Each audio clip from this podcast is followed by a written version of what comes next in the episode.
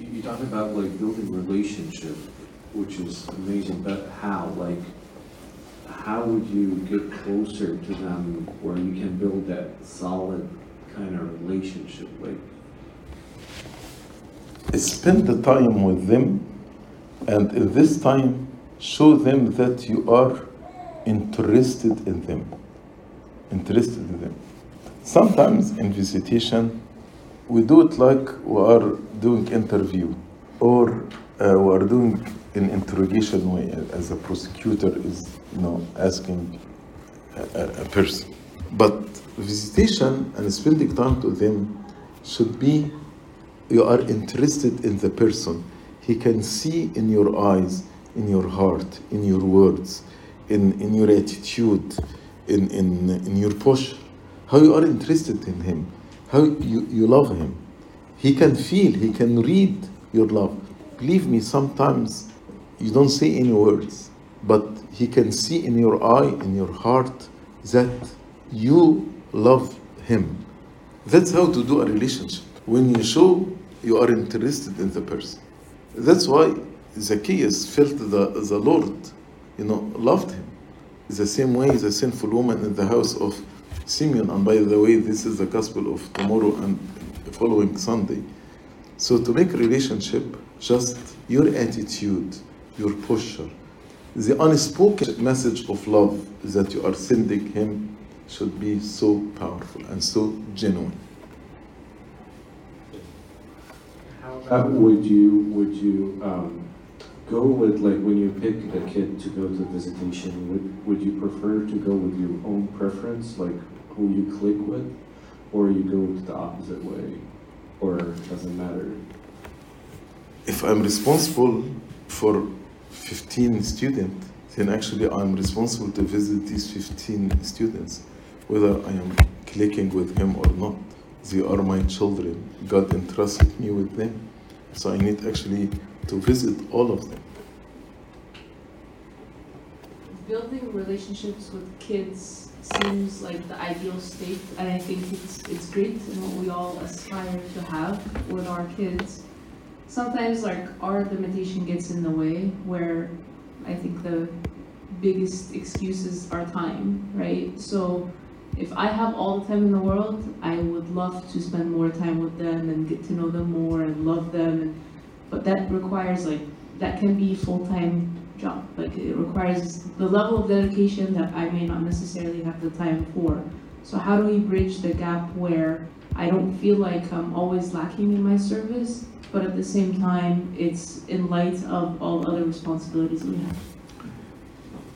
Priorities and time management. I'm sure all of us, we waste a lot of time in talks or phone calls that are not necessary, and also in uh, on the social media. Yeah, I know some of us are busy, but if we set our priorities right, and then we know how to do time management in the right way, if at the end what I have to offer is the two mites, God will accept them more than person who are offering hours and hours. So I need to be faithful in offering what I have. But if I'm wasting my time and then I say I don't have time, then I'm not faithful. Faithfulness, if I have two mites, I will offer them. But I know if we set our priorities right and where service comes in our priority list. So if we set our priorities right and we know how to do time management effectively, then with most of us, we will have time to serve faithfully and wisely the children of God. But at the end, for those who are extremely busy and it's out of their hand, even when they offer the two mites, it will be more than a person who is offering hours. I love how you said tough love instead of discipline. What is the right balance between tough love and, and love, especially um, if you haven't had a relationship with kids? Would you recommend to start doing tough love after you've built that relationship with the kids and to discipline them? I'd love to get your recommendation. Tough love is not used all the time, and it should be used when it is extremely needed. In the, the Psalms, we say, if you hold us accountable for every single sin, who can stand before you? We see it in the second Psalm in the 12th hour. So if God actually holds us accountable for every single sin, who uh, can stand before him؟ يقول إن كنت للأثام راصدا يا رب يا رب من يثبت لأن من عندك المغفرة. If you, O Lord, should mark iniquity, O Lord, who shall stand? For through you is forgiveness. We need actually to have this verse in our mind. I'm not going to discipline and use the tough love for every little thing. And as you said, I need actually to build this loving relationship. So when actually I discipline, when it is needed, and when it is the only therapy that is needed, that will work, then he will accept it from me because I'm doing it in a spirit of gentleness and love. But when you start, this class is new, when I'm new to them, and start very tough on, on, on them, this will not be accepted. Follow up on Mira's question about what's stopping us from building a relationship with the kids. In addition to time, I think one of the hardest things that I faced when I used to teach in the school was uh, the visitation and how to get out of my comfort zone. Uh, it's not like something as common. as like, okay, I'm coming to hang out with you in your own home. It's like I'm inviting myself to someone's house, and it's not like, okay, this is a way to build a relationship, but I don't have this relationship for me to invite myself to their houses. And especially with, again, like the age difference, and this might be like a new class, new kids that I'm just teaching. It's not a comfortable feeling to push myself to say, okay, come to visit you next weekend. Are you free? Or can I come next weekend or something like that? Like, I think this idea of the comfort zone is I have a few points to share here. Number one, the Lord invited him himself to the house of Zacchaeus. He did not wait until the Zacchaeus invited him. He invited him. The Zacchaeus maybe wouldn't dare to invite the Lord, but the Lord invited himself. Number two, go back to your feeling when you are in high school or middle school and your Sunday school servant came to your house. I'm sure all of us were very joyful. We were waiting for our servant to come and spend the time with me. So actually, you are not forcing yourself or pushing yourself on them. Actually, you are bringing joy. Uh, I remember when I was primary school, middle school, high school, our Sunday school servant used to come and visit us every Thursday because Sunday school in Egypt on Friday. We are, we, I, I personally was waiting Thursday for the time in which my Sunday school servant come and spend time together. So we used to look eagerly to this time. The third point I want to mention here, if the situation is not suitable you know, to visit him, the idea here is to spend time with him.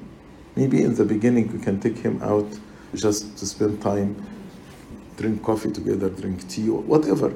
Go to a park, spend time there, bring him to the church, you spend time with him in the church, not necessarily in his house, if you don't feel comfortable. The idea just to spend time with him and to break all the barriers between you and him. So he will feel you are connected together as you know friends, as beloved. As the Lord Jesus said, I'm not gonna call you servant, but I will call you friends. Don't feel embarrassed because the Lord did it. Don't feel embarrassed or you are forcing yourself because all the children enjoy and expect and they are joyful to have their Sunday school uh, servant visit them.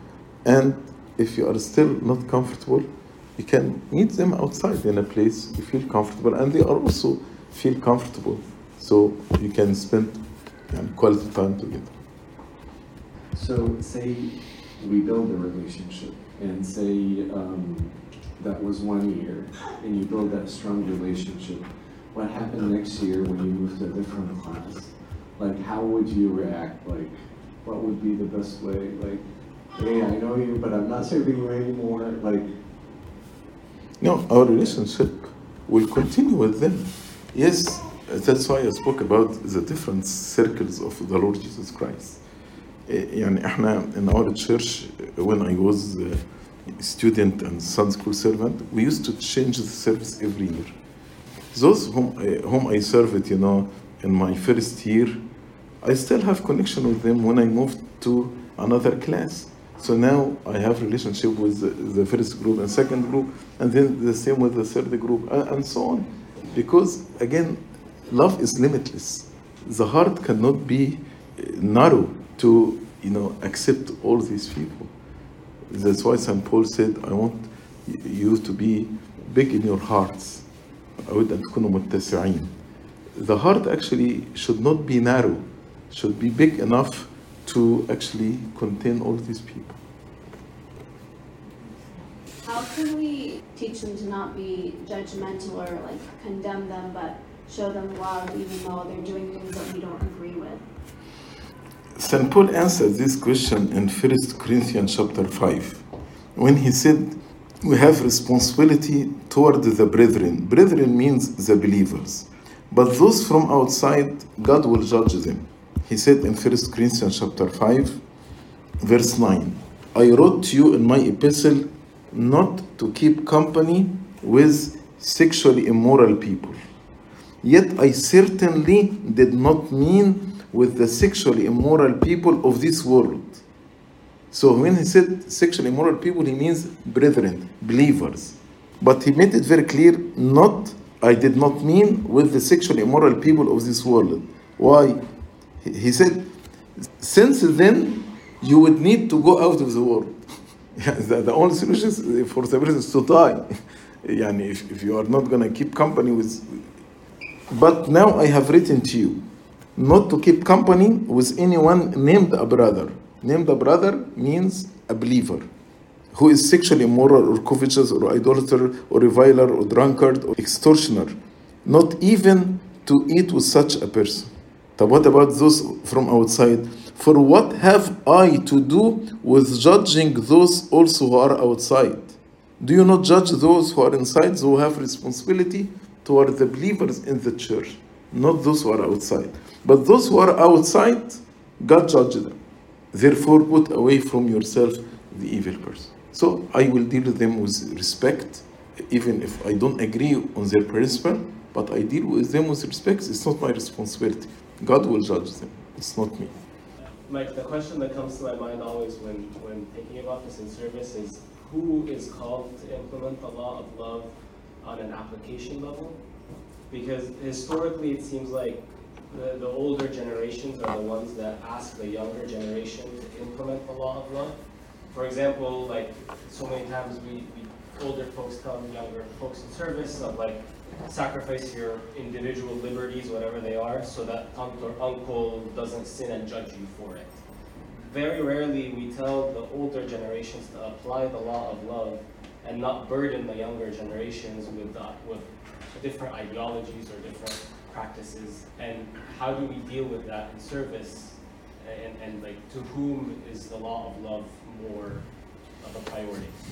Actually, the more responsible or the more responsibility you have, the more actually you should apply the law of love. So, law of love should be applied by leaders, by servants, by clergy.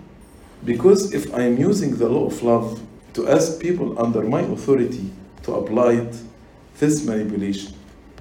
That's why St. Paul in, in 1 Corinthians chapter 8 said, Beware lest somehow this liberty of yours بالعربي actually لألا يصير سلطانكم مش مجرد حريتكم سلطانكم and he's speaking to people who have authority to be a stumbling block to those who are weak and, and St. Paul here when he spoke about the law of love and the law of knowledge he's speaking to those who are like leaders in the church who have the knowledge and they are preaching and they can be a stumbling block a leader will not be offended if someone is not using the law of love. But the opposite is true. The, the more you are in the leadership or the authority, the more you will be offensive to others. So this is not uh, for the service particular, like even outside.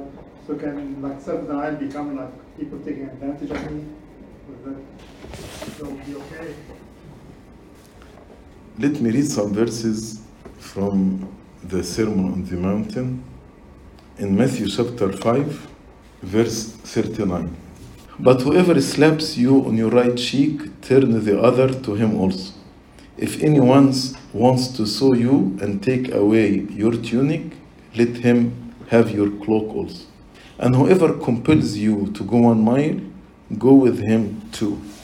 Give to him who asks you, and from him who wants to borrow from you, do not turn away. What do you think about all these verses? Is it fair? No, it's not fair. But why I will apply all these verses? If I'm applying them because I am weak and I cannot set boundaries, then it's not virtue. These are vices actually, not virtues. But if I am applying them in order to win people for Christ, then yes, it's okay for people to take advantage of me. It's okay to be imprisoned, uh, as St. Paul. It's okay to be stoned in order to win people for Christ. The goal here should be clear. If I am weak and I don't know how to set boundaries, and I'm just letting people walk over me for no reason, just because I am weak, then that is a vice, not a virtue. That's why in the Lord Jesus Christ, when he wanted to set a boundary during the trial, when the, he slapped him and he told him, Thus you answer the high priest. Why he answered? Because if he did not answer, then they found blemish in him. Then the sacrifice will not be without blemish. It will not be a pure sacrifice. That's why he, he answered here. But after this, he left his cheek open to those who smile. And he let people take advantage of him to teach them forgiveness, to teach them endurance, to win them for the kingdom of Christ. So, to answer your question, if letting people take advantage of me while I am able to set boundaries, while I'm able to say stop, but I let them do this to win them to Christ, yes, that's what the Bible teaches us. Not everyone has the same talent to kind of adjust, right? Like be weak with the weak or be wise with the wisdom. And it's really hard to do something you're not convinced. It goes against your knowledge, like you should know better, kind of thing, right? How can we adjust this coming across our hypocrites? We're just following some traditional church, but some of the parents would say um, maybe the kids should not fast at a young age or memorize um, songs. We come across this like being kind of they are liberal and we're trying to bring them to the tradition of the church. How can we have the love without losing the signs? And uh, as I said, St. Paul, when he became Jew to the Jews, Gentile to the Gentiles, he did not compromise the commandment of God or the doctrines of the church, but he compromised his own freedom, his own liberty. He, he did not use his right, he did not use his authority, what is right to him. There is difference between I became all things to all men, so I allow people to break the law of God and break the law of the church to say I'm accommodating them. No, it applies only as I, I mentioned when I let go of my rights and my privileges to win others to Christ. It's about me, not about others. St. Paul, he did not say, I made the law of God Jewish law to the Jews to accept them. And I made the law of God, the law of the Gentiles, to win the Gentiles. He did not say this. There's a confusion. He said, I became Jew, means the, the gain that I won in Christ, I let it go. My freedom in Christ, I let it go to win them. It's about me, not pleasing myself. It's not about changing the law to accommodate the people or changing the commandment of God to accommodate the people. Do you understand the difference? So it's, it's about me, not pleasing myself. Oh, question, you are turning off people, right? So that's why you wanna, like, I wanna find the balance between. If somebody is turned off by the cross of Christ, that's their problem. Yeah, St. Paul said in 1 Corinthians chapter 1. The Jews, verse 22, request a sign. and Greeks seek after wisdom. But we preach Christ crucified. So the Jews will not find in a crucified person a sign. And the Jew, Greek will not find a wisdom. How we say God dies on the cross. To the Jews, a stumbling block. And to the Greek, foolishness.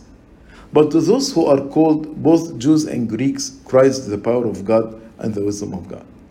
If the truth offends some people, that's their problem. I'm not going to change the truth. The truth will be the truth.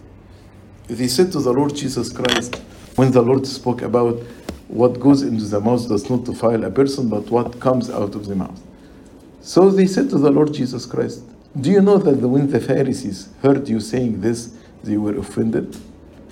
The Lord said, Leave them. They are blind guides. And a blind leads a blind, both of them will fall into a ditch. Here, the truth, I cannot change it to please men. But I can let go of my freedom, my liberty to win people to Christ. But the truth is the truth. So I'm, I'm thinking about the self-denial for the salvation of others. So in terms of service, um, like I'm thinking, okay, I can self-deny myself maybe my weekend to do a visitation or um, I don't know after work or yeah, spending time. on- Very true, yes. Yeah. Yeah. But how can I balance this self-denial uh, with my other for, for the service with my other responsibilities at work, at home, um, towards like other like friends, uh, social responsibilities. So how do we find that balance? Because if I feel like it applies like if someone is like a hermit, it's like either like their their their will or God's will, but in the way we live, it's like too many wills, like work and um, family and everything. Again, it has to do with setting your priorities right. Setting your priorities right. Where service fall in your list of priority? Is it comes after having fun with your friend, social time, family, friends, and, and then service, or it is top? How, how you set your priorities? And the other thing actually is, again, time management. Can we manage our time, as St. Paul said, the biblical term for time management, redeeming the time, for the days are evil. Do we redeem the time? And at the end, if I have my priorities set in the right way and I manage my time in, uh, in the right way, I actually will satisfy and meet all these obligations in, in a very fair way. Time management is like money management.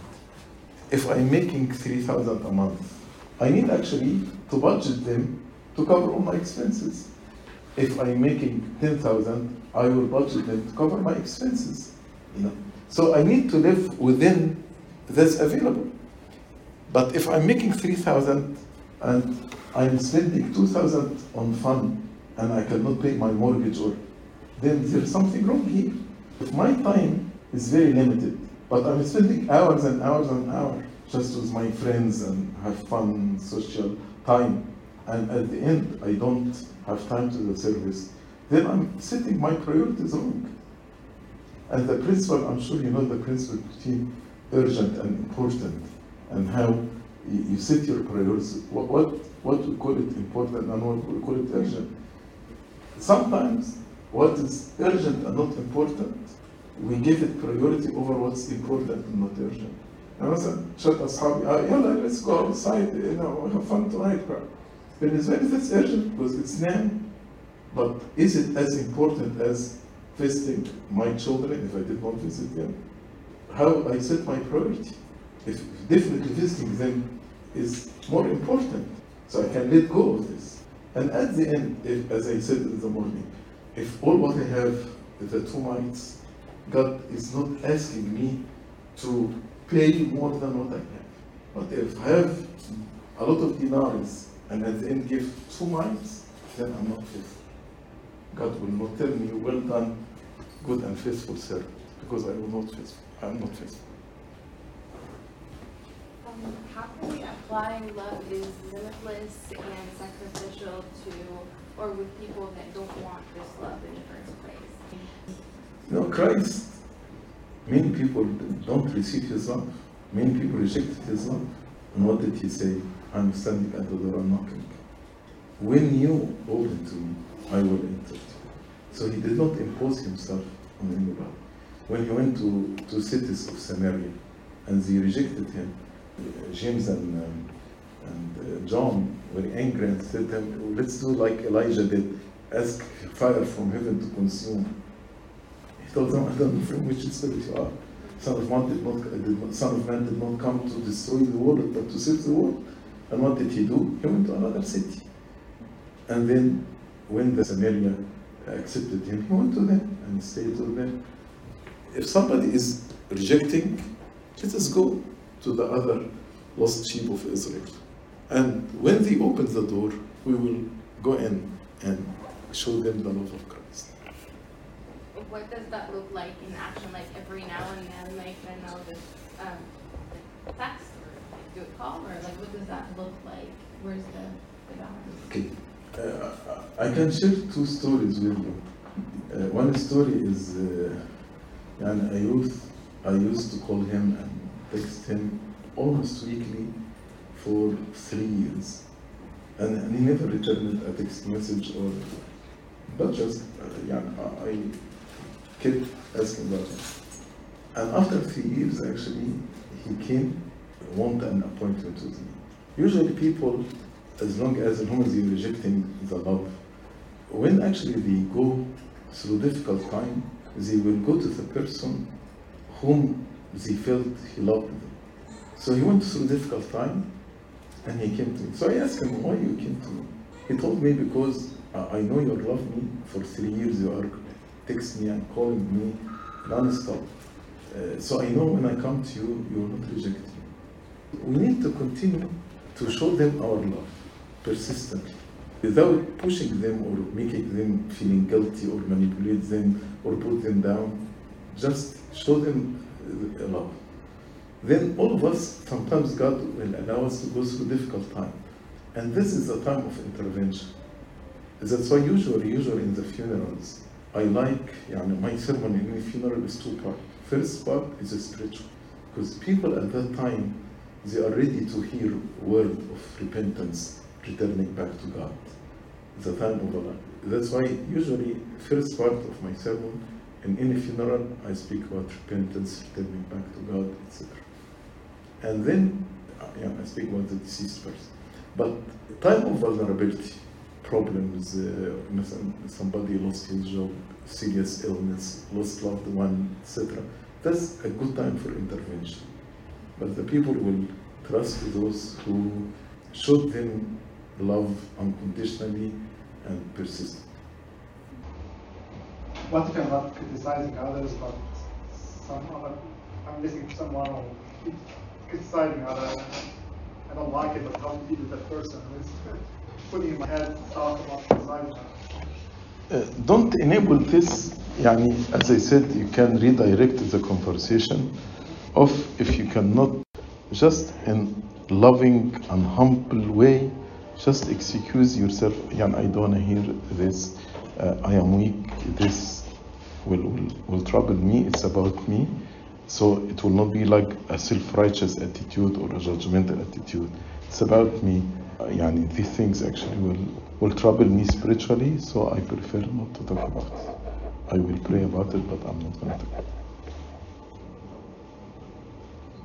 Say, no, excuse me, you mentioned uh, uh, when there's disagreement, we start by uh, categorizing the disagreement. Once we go through that, uh, what are uh, other advices that you can give us as next steps to, to remain in unity and make sure that nothing impacts the unity of the church? in trivial disagreements I will let it go يعني like different schools or something very trivial sometimes you know uh, servants fight with each other about what kind of gifts they bring to their class uh, we should not lose our peace and unity for something like this if it is about the government uh, or the management we can talk with each other and listen to him, and he listens to me. I can present my opinion, and he presents his opinion.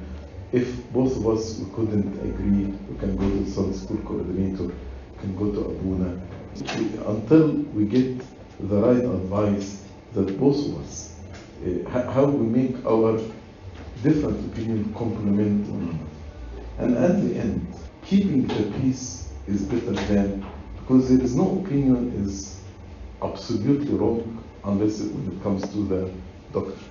But even in the management, in the, it's different schools. So uh, I can let go- go of my opinion if, if I have to, in order to keep the peace. And keeping the peace is better than insist on my opinion and then creating two parties. When it comes actually to doctrines, the truth yani, is, is very clear. And here I have to defend the truth.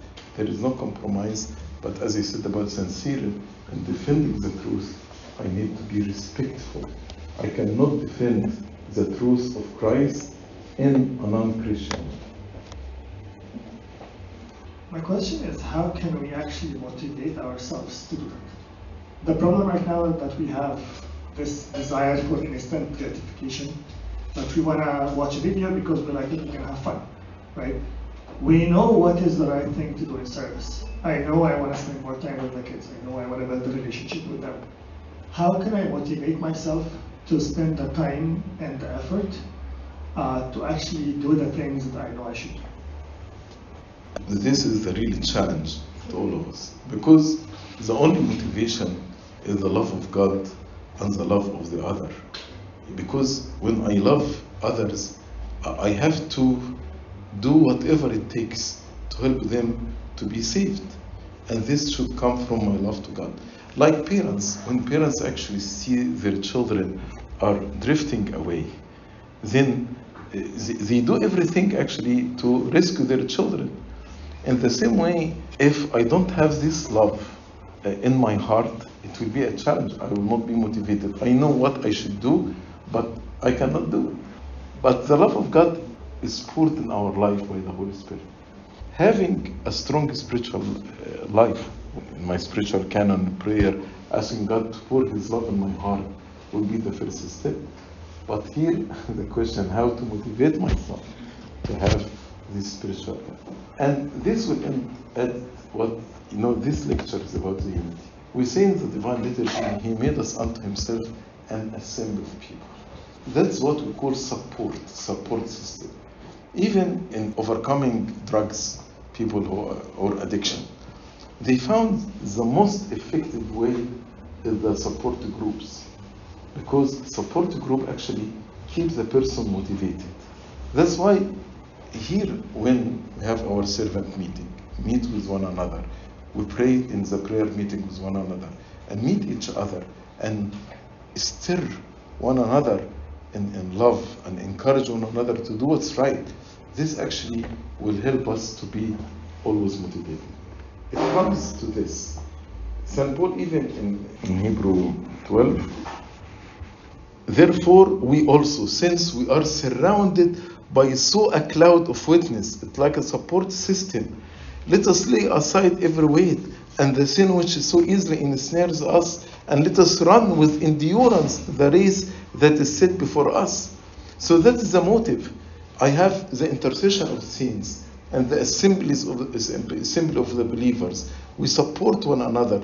That's why we say He made us unto Himself and assembled people to support one another. We need one another.